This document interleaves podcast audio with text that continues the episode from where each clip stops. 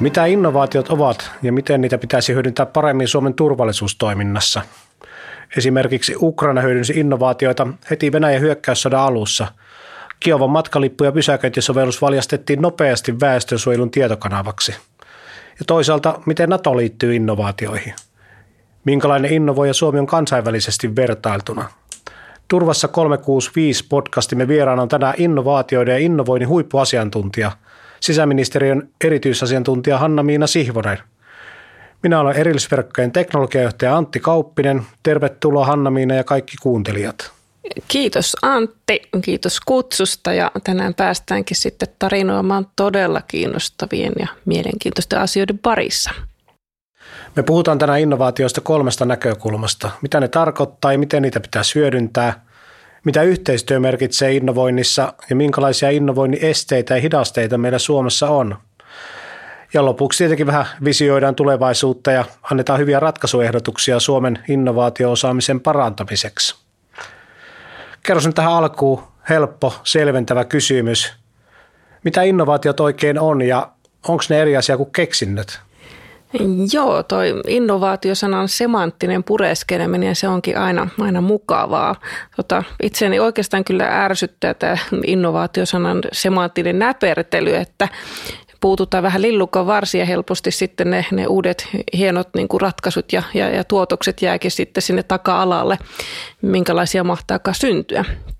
Että mun mielestä niin kuin innovaatiot, ne on jotakin uutta, mitä pystytään tuottamaan, mitä rakennetaan jo kenties jonkun vanhan olemassa olevan päälle. Ja sitten toisaalta niin kuin tukemaan ja ratkaisemaan ehkä eri tavalla jotain niin kuin vanhoissa järjestelmissä ja malleissa olevaa, olevaa tota niin, niin, tekemistä. Et jotakin systemaattisen kehittelyn tai sitten ehkä sattumankin kautta syntyvää. Ja toisaalta innovaatioiden kanssa helposti mennään siihen, että ajatellaan heti, että sen pitää siis olla myöskin jotain kaupallistettavaa sen pitää tuoda bisnestä. Että se on niin kuin etunenässä se helposti se ajattelu, eikä se huono asia ole, koska kyllähän niin kuin Suomen liike, liiketoimintaa ja, ja markkinoita täytyy tukea. Mutta toisaalta niin kuin sitä innovaatioiden arvoa, niin ei sitä voi aina mitata niin kuin pelkästään rahassa, vaan ne hyödyt voi sitten olla myöskin merkittäviä välillisiä hyötyjä. Täyttääkö se sun mielestä innovaation määritelmän, jos keksii jollekin olemassa olevalle uuden käyttötarkoituksen tai yhdistää jotain jo olemassa olevia komponentteja joksikin uudeksi?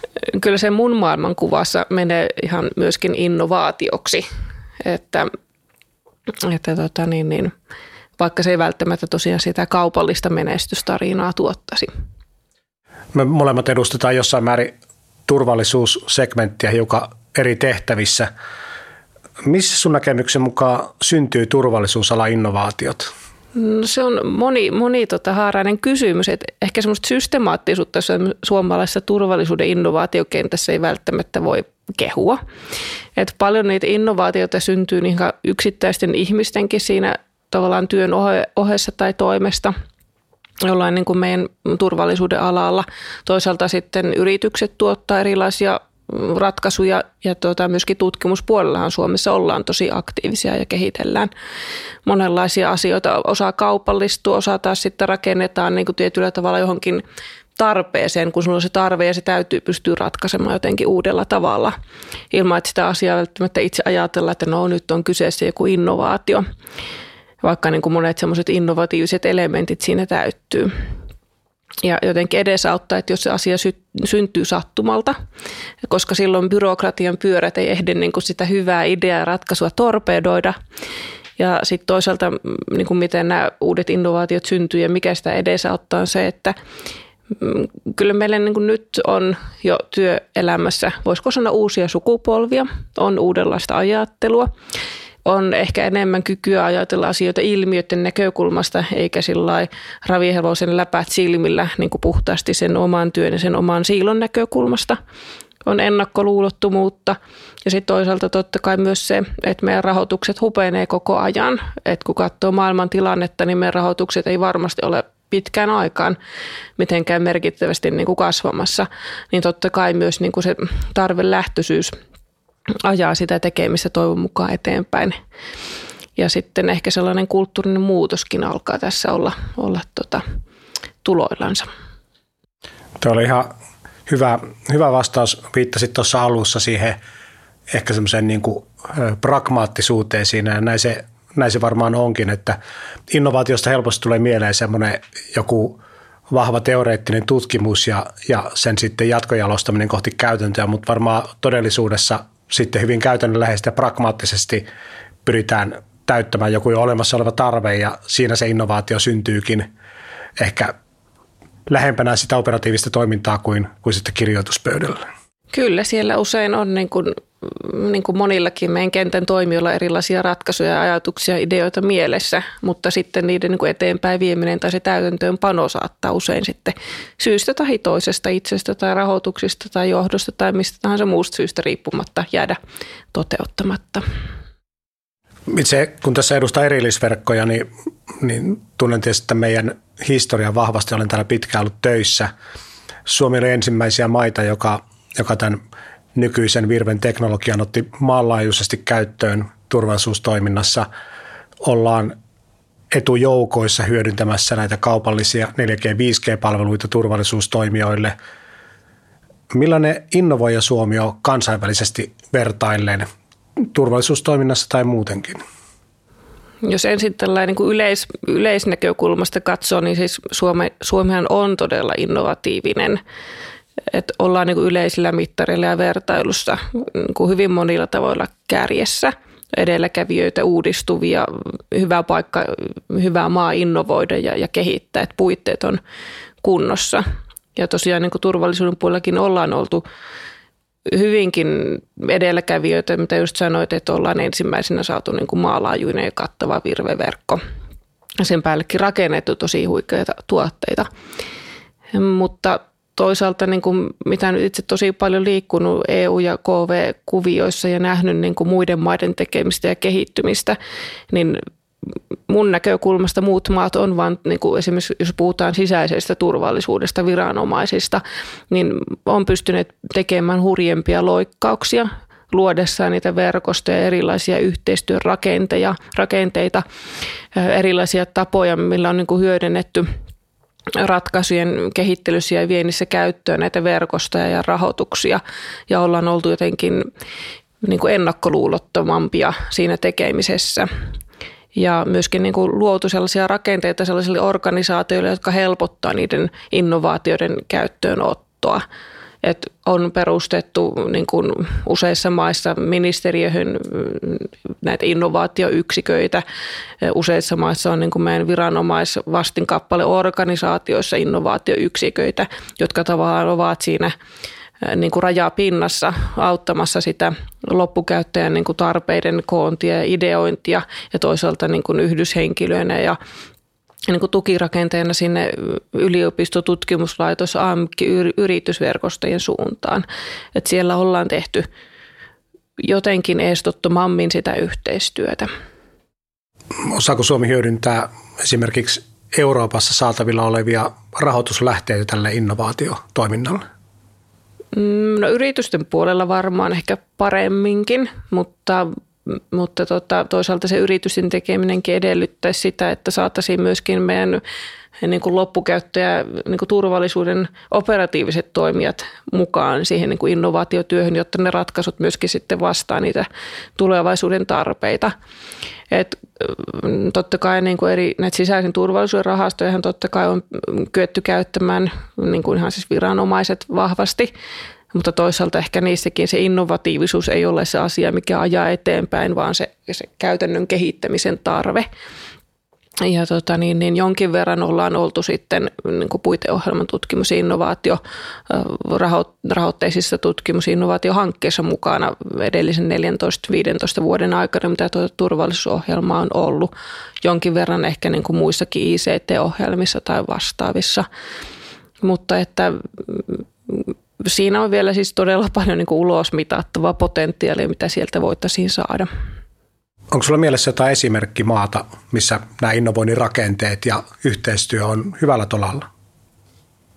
No oikeastaan kolme, neljä maata nostaisin turvallisuuden osalta ainakin kärkeen. Et Hollanti on tehnyt tosi vahvaa yhteistyötä turvallisuusinnovoinnissa ja ovat tehneet niin kuin innovaatiomessuja, joissa turvallisuusalayritykset ja, ja tutkimuslaitokset pääsee esittelemään niitä ratkaisuja ja viranomaiset pääsee myöskin käpistelemään ja testaamaan. Ja hypeltämään niitä erilaisia ratkaisuja ihan konkreettisesti myöskin saamaan sitä otetta, että mitä niillä ratkaisuilla voi tehdä.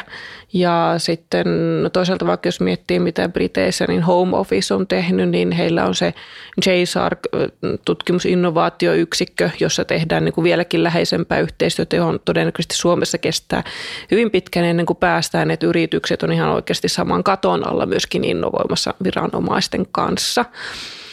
Ja sitten esimerkiksi Espanjassa, niin siellä on ollut sisäministeriön alla jo 7-8 vuotta oma tällainen niin kuin ICT-keskus, niin kuin ministeriön alainen, jossa tehdään paljon tällaisia erilaisia kehittämis- ja niin kuin tutkimusinnovaatioprojekteja. Että ne nyt niin kuin esimerkiksi. Ja sitten ihan viimeisimpänä just kuulin, että Ranska, joka on ehkä hieman hidas, sanotaanko, kääntämään laivaa, niin sielläkin on sisäministeriössä nyt viime aikoina on perustettu myöskin oma innovaatioyksikkö. Että kyllä niin kuin etenee nyt kähdellen. Aika paljon tässä tänäänkin ollaan jo ehditty keskustelemaan yhteistyön merkityksestä innovoinnissa. Osataanko Suomessa tehdä yhteistyötä innovoinnin saralla? No täytyy sanoa, että en mä voi sanoa, että oltaisiin huonoja, ei missään nimessä olla. Eli siis meillä on kyllä hirveän hyviä niin kuin, ja erinomaisia, on alueellisia näyttöjä, on kansallisia niin kuin, ponnistuksia, missä ollaan saatu hyviä asioita aikaan. Että en, en mene meitä polkemaan niin jonnekin syvimpään suohon tässä. Et meillä on alueellisia toimijoita, toimintoja, klustereita, on yritys- ja tutkimusprojekteja, joissa on tehty hyvää työtä – on harva-alueen turvallisuusverkosto, niin joka on tehnyt tosi hyviä innovatiivisia ratkaisuja. On Pirkanmaan turvallisuusklusteri, joka on tosi aktiivinen. Viranomaiset on osallistunut kansallisiin ja EU-rahoitteisiin innovaatiohankkeisiin jonkin verran. Ja ihan erityisesti vaikka niin yksittäiset pelastuslaitoksetkin on ollut tosi kiva, että ovat olleet mukana ja kehittelemässä noissa hankkeissa asioita. Ja, ja toisaalta niin kuin entisen tekeesi ja nykyisen Business Finlandin aikana niin on ollut turvallisuuteen liittyviä niin rahoitusohjelmia, joiden kautta sitten on monenlaisia asioita tuotettu ja näistä rakennettu hyviä katalogejakin, mutta se, että niin kuin ehkä kaikkea sitä, mitä sielläkin on tuotettu hyvää, niin ei välttämättä olla saatu sitten niin kuin käytäntöön asti. Että kyllä meidän niin periaatteellisesti raja-aidat on aika matalat ja on helppo kysäistä mukaan johonkin yhteiseen tekemiseen, mutta ehkä turhankin usein se ovi painetaan kiinni päin naamaa, että sitä yhteistyötä ei sitten päästä tekemään siinä mittakaavassa, missä sitä pitäisi. Aika usein kaikki tämmöiset tekniset ratkaisut, jotka liittyy turvallisuustoimintaan, nähdään niin kuin EU-sakin jäsenvaltioiden omina asioina. Miten niin innovointiyhteistyö kansainvälisesti? Kuinka pitkällä Suomi siinä on tai kuinka avoimia tai hyviä me ollaan siinä? Siis kyllähän sielläkin tehdään niin erilaisia projekteja ja kokeiluja ja on, on sitä yhteistyötä, mutta siinäkin pitäisi taas ottaa niin kuin askelia eteenpäin, että mennään aika varovasti. Ja sitten just usein siinä niin kuin tekemisessä, niin voisin sanoa, että me ollaan ehkä kuitenkin kansainvälistymisessä vielä hieman huonoja. Et mennään helposti sen taakse, että meidän pitää kansallisesti kehittää sitä ja tätä ja tuota ja jotain yksittäistä asiaa ja, ja se, ei, ei voi tehdä, niin kuin, voiko sen tehdä yksin, onko sitä pakko tehdä kansainvälisessä yhteistyössä.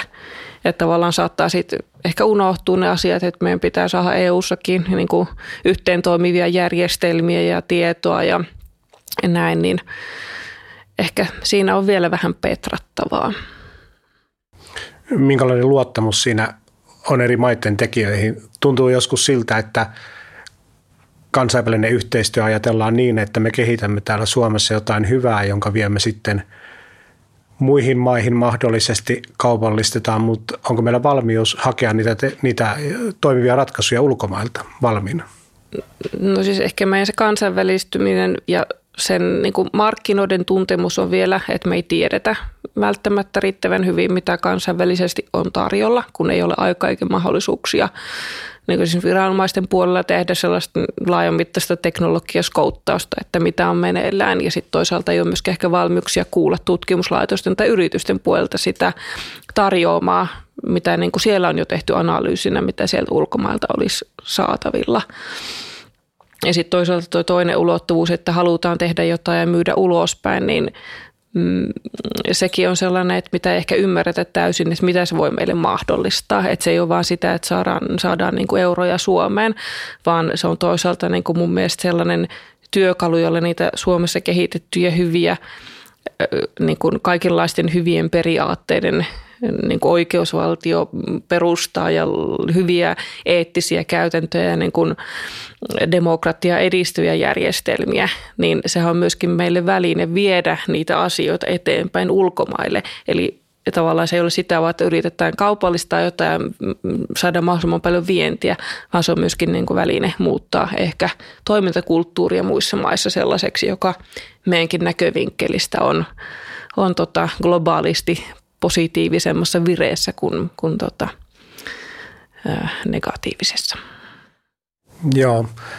Nyt kun sanoit noin, niin tunnistan sen tästä omasta työstäni, että mehän ollaan aika paljon tuolla aina kaikissa kansainvälisissä yhteyksissä kerrottu ilolla, mitä me täällä Suomessa tehdään. Me nähdään sille, että mitä useampi maa tekisi asioita samankaltaisesti kuin me teemme, niin tavallaan niillä meidän käyttämillä ratkaisuilla on sellaista kriittistä massaa, joka toisaalta mahdollistaa niiden kehittämisen, kun niitä ei tehdä vain erillisverkkojen asiakkaille täällä Suomessa. Että siinäkin mielessä kannatan itsekin avoimuutta ulkomaille päin.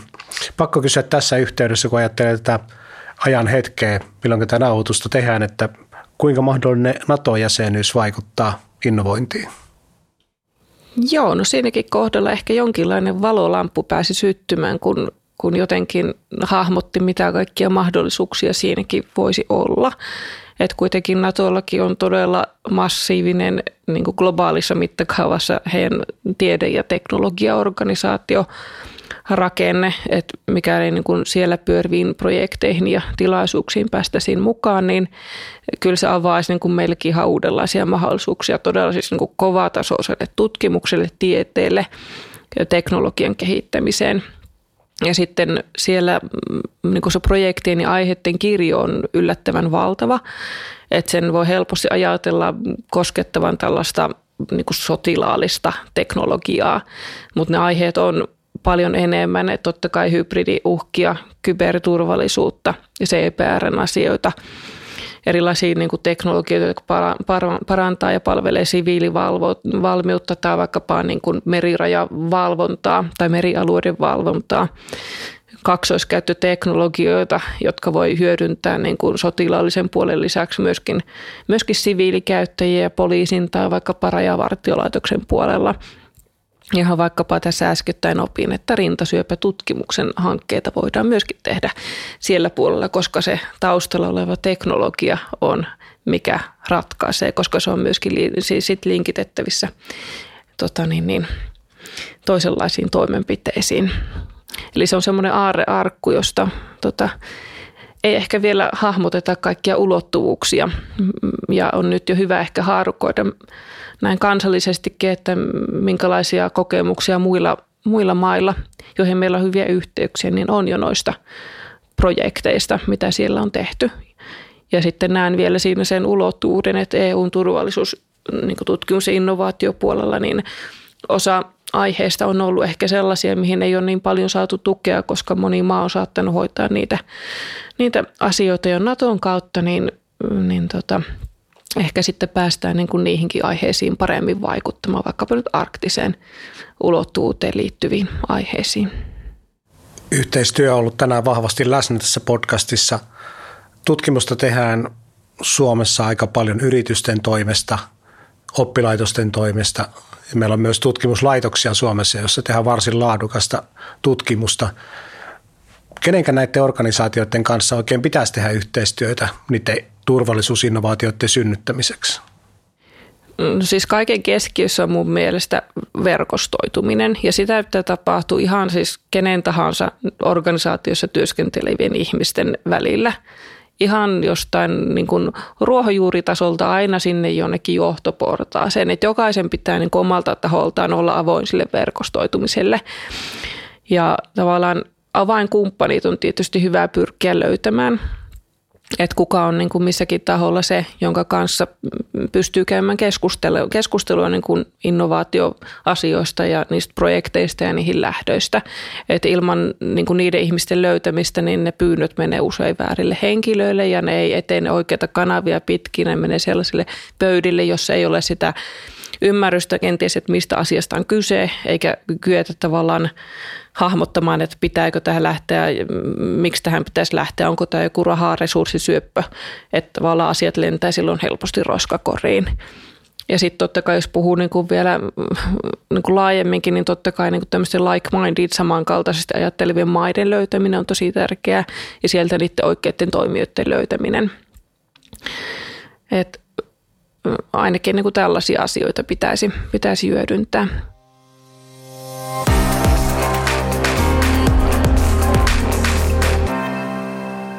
Podcastin aikana tullut mulle tämmöinen kuva, että Suomessa olisi paljon potentiaalia innovoinnissa, jota ei ole ehkä täysin pystytty vielä hyödyntämään. Mikä meitä oikein pidättelee siinä, että me oltaisiin niin hyviä innovaattoreita kuin mahdollista? No se lista on niin kuin sangen pitkä mutta kyllä siitä on varmaan hyvä, hyvä puhua. Usein totta kai mennään niin kuin sen taakse, että ei ole rahaa. Ei ole rahoitusta, eikä voida lähteä jotain asioita tekemään. Mennään lainsäädännön taakse, ei sitä voi muuttaa, eikö se salli tehdä jotain asioita. Tai toimivalta kysymys, niin ei voida innovoida, kun tuo menee varmasti vähän toisen tontille ja totta kai niin kuin perus- ja ihmisoikeudet, jotka niin kuin asettaa sille innovoinnille omat, omat tavallaan haasteensa, että niihin täytyy myös niin kuin kyetä sitten vastaamaan. Kulttuuriset asiat vielä vaikuttaa, että voi olla jonkin verran haluttomuutta ehkä oppia uutta tai haluttomuutta luopua niistä omista hyväksi koetuista tehtävistä. Ja sitten sellainen meidän avoimen datan ongelma, että välttämättä kaikkea avointa dataa, mitä meillä on käytössä, ei haluta hyödyntää. Ja sitten toisaalta se niin kuin oman datan, joka helposti koetaan niin, kuin niin salaiseksi ja sellaiset, kenenkään ei sitä voi antaa käpistellä edes minkäänlaisin sopimuksellisin tavoin, niin rajoittaa sitä, että ei, ei tavallaan päästä tekemään sitä ja mittaamaan sitä täyttä potentiaalia ulos sitten meidän niin kuin infrastruktuuriasiat, että ei välttämättä koeta, että meidän niin kuin rakenteisiin tietyt asiat sopii, kaikki nämä turvallisuusnäkökohdat, ylipäätään yksityisyyden suoja. Ja, ja tota, niin, niin, ehkä myöskin sellainen, että halutaan niin kuin hankintoja tehdä sillä perinteisellä tavalla, eikä haluta ehkä tehostaa niitä kohti tämmöisiä innovaatioita ja, ja haluttaisiin opetella myöskin uudenlaisia hankintamenettelyjä. Ja sitten tuo surullisen kuuluisen ylisalailun kulttuuri, josta on aikaisemminkin keskusteltu, että se meinaa aina pistää niin kuin heti jo hihnat kiinni siinä, että mistä asioista ei voida lähteä keskustelemaan. Ja sitten semmoinen, että verrattuna siis globaalisti, jos vertaan vaikka DHSään, USAssa tähän Department of Homeland Security Science ja teknologiayhteistyöhön, niin siihen verrattuna niin aivan rehellisesti meillä on vähäinen yhteistyö tutkimus- ja teknologiatoimijoiden kanssa. Että ei olla niin kuin lähelläkään sitä tasoa. Ja heikko markkinatuntemus totta kai myöskin estää sitä. Ja sitten ehkä tiedonlaatu ja sirpaleisuus, että ei aina tiedetä, mitä on tapahtumassa, missä on tapahtumassa, mistä pitäisi ottaa kiinni ja, ja mihin pitäisi paneutua. Aika paljon noita pieniä esteitä ja hidasteita, joita tuossa luettelit, hidastaa sitä innovointitoimintaa huomattavasti. Musta tuntuu, kun katsoo tätä nykymaailman meininkiä, että rikollisten toiminta ja uhat muutenkin kehittyy ja muuttuu koko ajan kiihtyvällä tahdilla. Pysytäänkö me enää niiden uhkien perässä tällä nykymallilla? no ei me ainakaan niin kuin edellä pysytä, että ei olla edelläkävijöitä, että pystyttäisiin niin kuin jo, jo tavallaan blokkaamaan niitä asioita niin hyvin kuin, kuin voitaisiin. Että ehkä halutaan ensin kokea, että joku asia on jotain muuta kuin skifileffassa tapahtuvaa, ennen kuin ruvetaan sitten satsaamaan siihen ja lähdetään kehittämään niitä niin kuin vasta toimivia innovaatioita.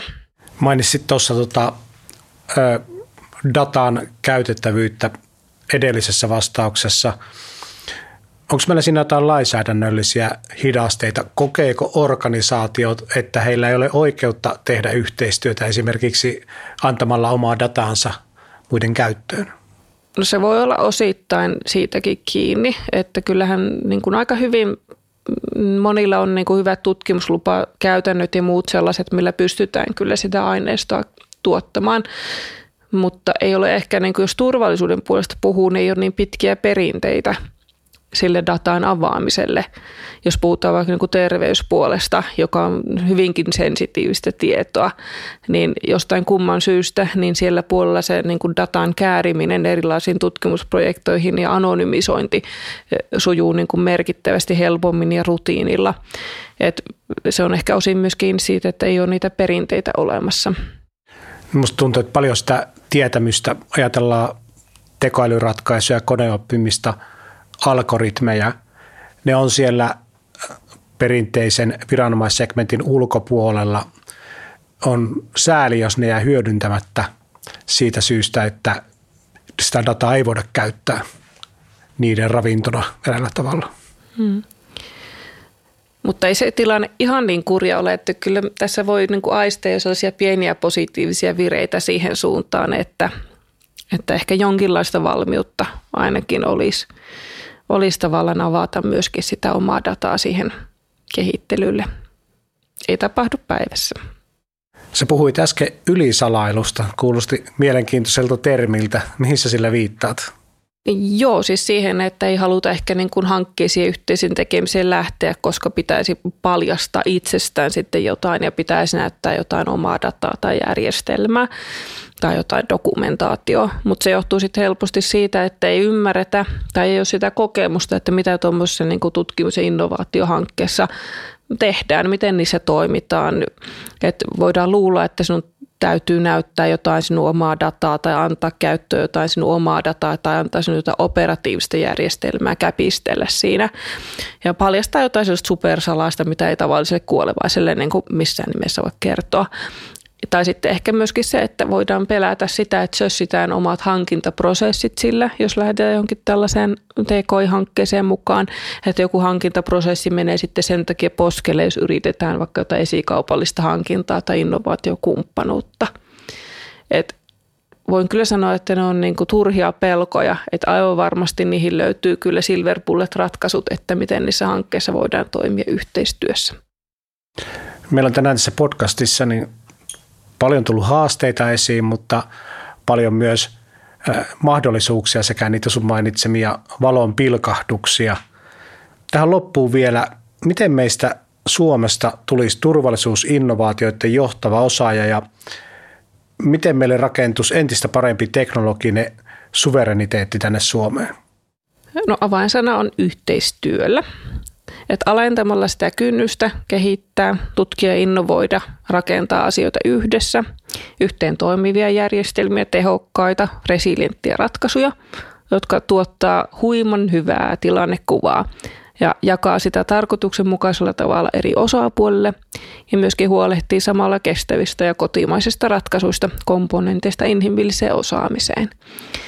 Ja se, että Suomessa meillä on tosi huikeita yhteisiä järjestelmiä olemassa, että ollaan näihin aiemminkin pystytty, niin miksei oltaisi yhdessä yhä vahvempia.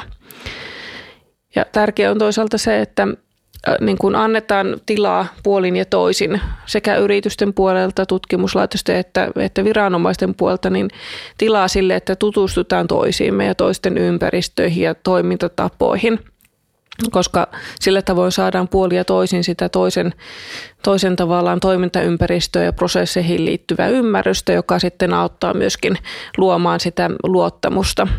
Ja sitten kun se luottamus ollaan rakennettu, niin sitä ei myöskään saa mennä rikkomaan, vaan siitä täytyy huolehtia ja tavallaan ruokkia, että se kasvattaa sitä yhteistyön niin mahdollisuutta.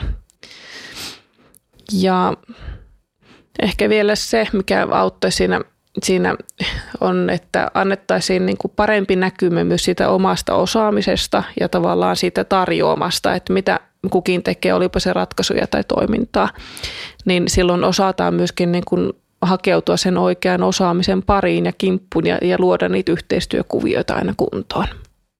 Kuulostaa siltä, että jonkun pitäisi ottaa semmoinen vetovastuu siitä ja alkaa rakentamaan semmoista foorumia tai mallia, jossa sitä tietoa voidaan vaihtaa, jossa sitä yhteistyötä voidaan tehdä. Tuntuu, että on hiukan epäselvää, että valtiohallinnossa kenelle kuuluu ottaa se johtajan rooli siinä, että nämä asiat alkaa tapahtumaan. Niin, tosiaan ne menee yksittäisissä organisaatioissa ja yksittäisten ihmisten niin kuin kautta nuo asiat ja, ja ideat jää silloin niin kuin hyvät ideat edistämättä. Että kyllä me ollaan nyt sisäministeriössäkin niin jo kotvan aikaa niin kuin mietitty sitä rakennetta, että miten Suomeen saataisiin jonkinlainen sisäiseen turvallisuuteen liittyen mm, niin kuin innovaatio hautomon rakenne pystyyn.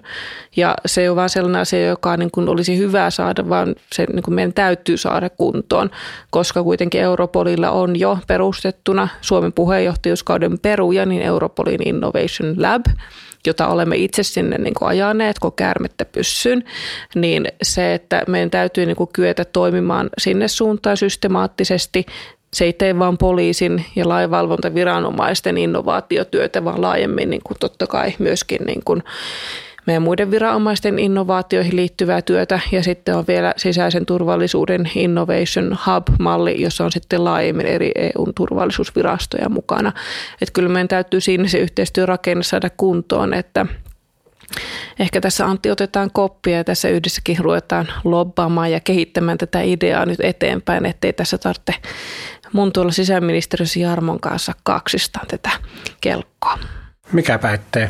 Hoidetaan yhteistyöllä tämäkin asia kuntoon. Näin tehdään. Kiitos Hanna-Miina erittäin mukavasta ja valaisevasta keskustelusta innovaatioiden osa-alueella ja kiitos tietenkin myös kaikille kuulijoille.